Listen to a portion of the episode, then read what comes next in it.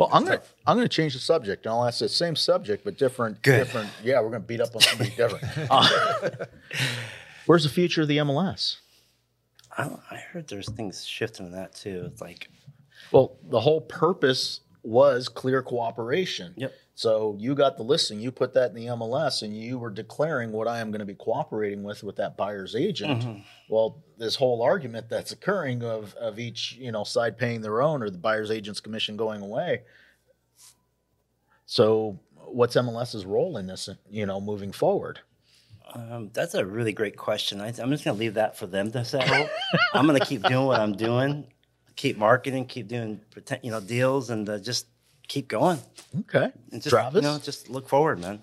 You know, just saying that, I don't know why my thoughts haven't gone deeper than they were. Because yeah, now if we don't have cooperation, hmm Which technically we no longer do. what what's an MLS gonna do if if I can't offer, or if I'm choosing not to offer compensation, if I'm gonna go to another MLS, you know, Mhm. are we, we gonna, is that door gonna open up? I like it now because everything's in one place. It's an even playing field theoretically. Theoretically. Um, I don't care about the commission portion of it. We can fix that with a buyer broker agreement and everything. Mm-hmm.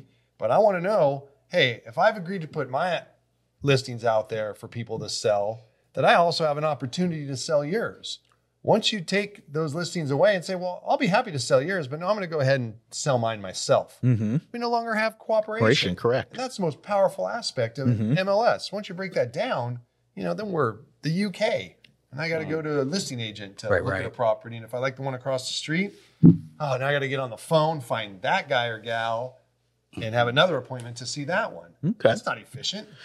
So, well, some parts of the state, some parts of California. I mean, we go to Northern California. The I won't say the majority, but a good number of the listings don't even make it into the MLS there, and that was part of the argument that it that that's part of why clear cooperation came to play. But and and let me take a step back. When I said clear cooperation, really what I was referring to was compensation, because when the MLS was first developed, we put it in there that we were going to cooperate with our fellow members and this was what the compensation was going to be. And now we've removed the MLS has already stepped up and said, hey, you can put zero in here as a mm-hmm. number. Yep, yep, yep. You know, before it, before it had to be an One actual dollar. number. One dollar Yeah, minimum. which nobody ever did. Very few people have the Yeah. goal to do that. Right. But Yeah. now you theoretically can go zero and have the benefits of, you know, what are the benefits of, of putting it in the no MLS? one's gonna really want to show it. so you have only if the seller, only if the buyer wants to really, really see that house, they're gonna see it. But I don't think anybody's gonna show it. Obviously, you know. So is their Kinda role going to change to this is where your portal is of syndication out to the world? Oh, that's an interesting question. Yeah, is it going to be open source MLS? Mm-hmm. Who knows? Okay. So if it becomes open source MLS, look at I'm just going down the rabbit Yeah. hole here because I asked this I asked this question because at the end of the day, Alex, how hard do you really work to get that listing? Pretty hard. Okay. And then you go and you give this data to the MLS to syndicate out Right. And profit from it with all this syndication and have rules and regulations that you have to abide by Correct. and are enforced and put on you. hmm Yet the product was yours. Right.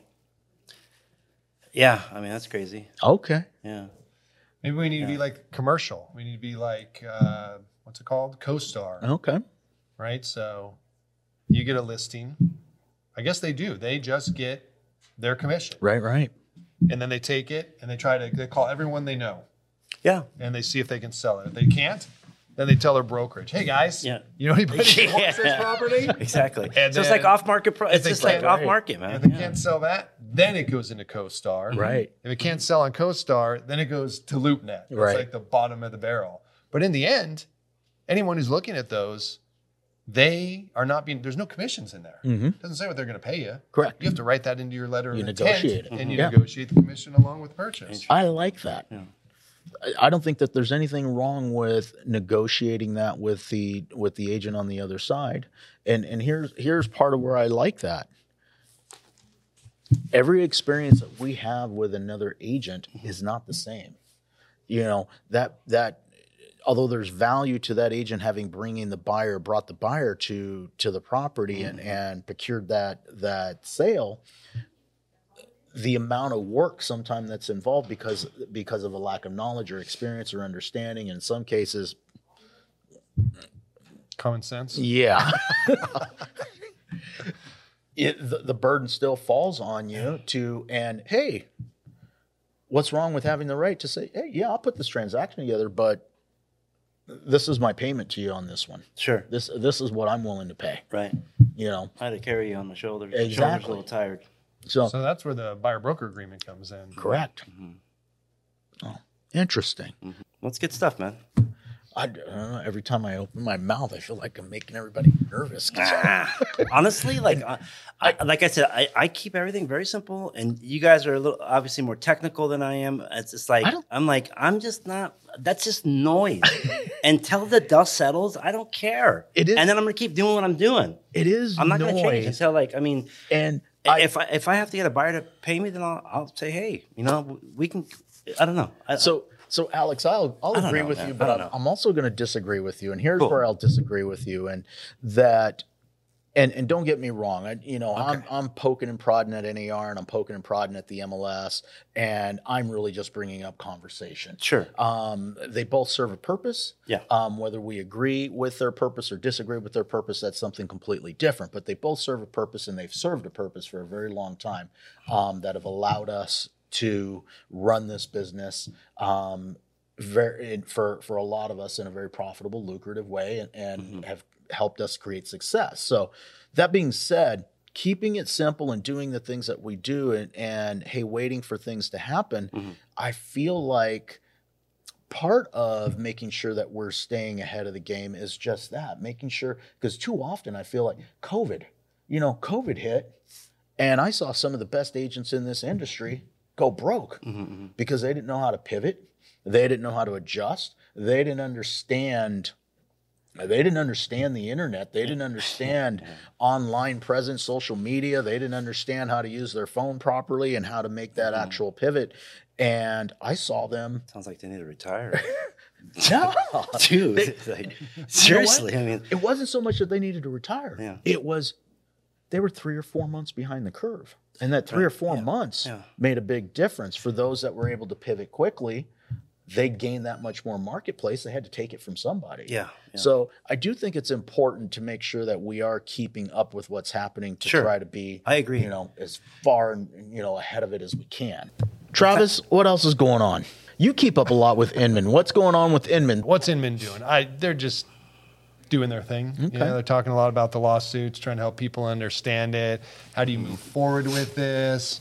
What does it mean? When's it going to happen? Of course, uh, you know the market a little bit. Most bizarre market. You know, I've been in this business now going on 24 years, and when do you have a market where the practitioners are suffering, yet the people who own the product are blossoming, right? like home values are great. Yes. There's no no one's running for the hills and Right, right. ducking and things are crashing to the ground.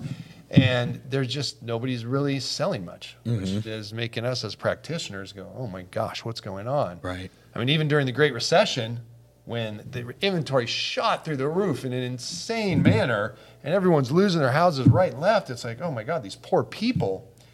But there were a ton of transactions going on. Correct. We were trying to help people mm-hmm. save their houses Yeah. or get out of their houses with as little amount of damage as possible. So there's tons of activity. Today we're just sitting here. It's like, hey, this is awesome. Real estate's great. Everyone's doing well that owns it, but mm-hmm. We don't have a whole lot to do here in the industry. You know, we need to thin the ranks here. Right. Well, that was part of the problem that we had had. That we, it's kind of how our conversation started. You know, seeing a mass exodus of, of agents more than likely in 2024, and this was a year where we've had the fewest number of transactions that occurred, along with the most number of people in the industry. Mm-hmm. So that pie uh-huh. just got sliced way too thin. Yeah. It's like So- the 80 20 rule, right? Uh, it was yeah, it's Or 90-10. 90-10. I think it might have been 95 Well, 5. well, like, well, yeah, and that's what it is. It Right. really breaks down. It gets deeper and deeper and deeper into that, you know, tw- 10 or 20% when Right. you're doing all the business for 80, you know, 80. Correct. and then it just gets even in the five percent of the five percent are doing most of the deals out of that twenty percent, et cetera. You know, so it's it's interesting. Those Really numbers are interesting. remarkable when they when you actually break those numbers Yeah. down. Yeah. It is it is staggering. Yeah. And Yeah. you know when we look at uh, you know one of the things that we really don't ever really that we don't talk about too often is that that 80 87 percent 88 percent and I actually think that that number is really more like pushing 90 percent now the people in this industry are, are falling out and or failing and um, I personally think that number would be 90, at least in this area. And Travis, you correct me if I'm wrong, at least in this area, that fallout rate of people having no success in this industry or not being able to survive in it, you know, industries, they say 87%. I'm saying 95 plus. If it weren't for second incomes in our in our area, in our community, of people being able to sustain themselves because of that, I think that number would be. We'd lose 80% of the realtors in our market. Overnight. Yep, overnight. Yeah. Yeah, it's the person who's sent at home and the husband or the wife or whatever is out with a good engineering job, Google, Apple, biotech, whatever it is. And they're like, yeah, I'll, I'll flip a deal or two a year. Mm-hmm, mm-hmm. That's just terrible for the consumer, for Right. the industry, for everyone. And there's just 80% of the realtors are doing that. Right. Hmm. Your thoughts? I I just, I'm, I'm the one that brought it up. 80 20, man. 80 20, man. I think it's, it's everywhere. Everywhere you look, there's 80 20, 90 10. You know, it's, it's all there. The, the topic got way too hot, guys. AKA the the camera gave out on us. So we're wrapping it up. Yeah. Yes. So Yep, yep, yep. let's wrap it up 2024 in 60 seconds or less. We'll call it 30 seconds or less. Give somebody a piece of advice or a tip for 2024. Consistency, consistency, consistency, man. We just had our calendars out. Yep. Get your calendar out, Mm-hmm. and if you don't have the same thing going on three to five times a week that you're committed to, and following up with people and making sure that you're in contact, I think you're missing a huge opportunity. All right. Yep. yep Alex? I'm, I'm a big marketeer. I'm a marketeer, so Okay. it's all about marketing to me. It's for me and my business, and, and that's why I really have no worries. All right. So is Yeah. it double down in 2024? I, for I've you? doubled down this year and last year, and, and I'm hopefully I actually, actually, quite honestly, we are just talking about right now. I'm triple. It's about a triple, triple down, maybe at least a double, if not triple. Okay. And I may add in some more in between, you know, um, marketing. But right now, that's my main focus, and I already have it. I already have it planned out in my 2024. Actually, in here, because I just picked this up, but it's already in my phone for 2024. Every single month, it's in my calendar already. That prepare your mailer.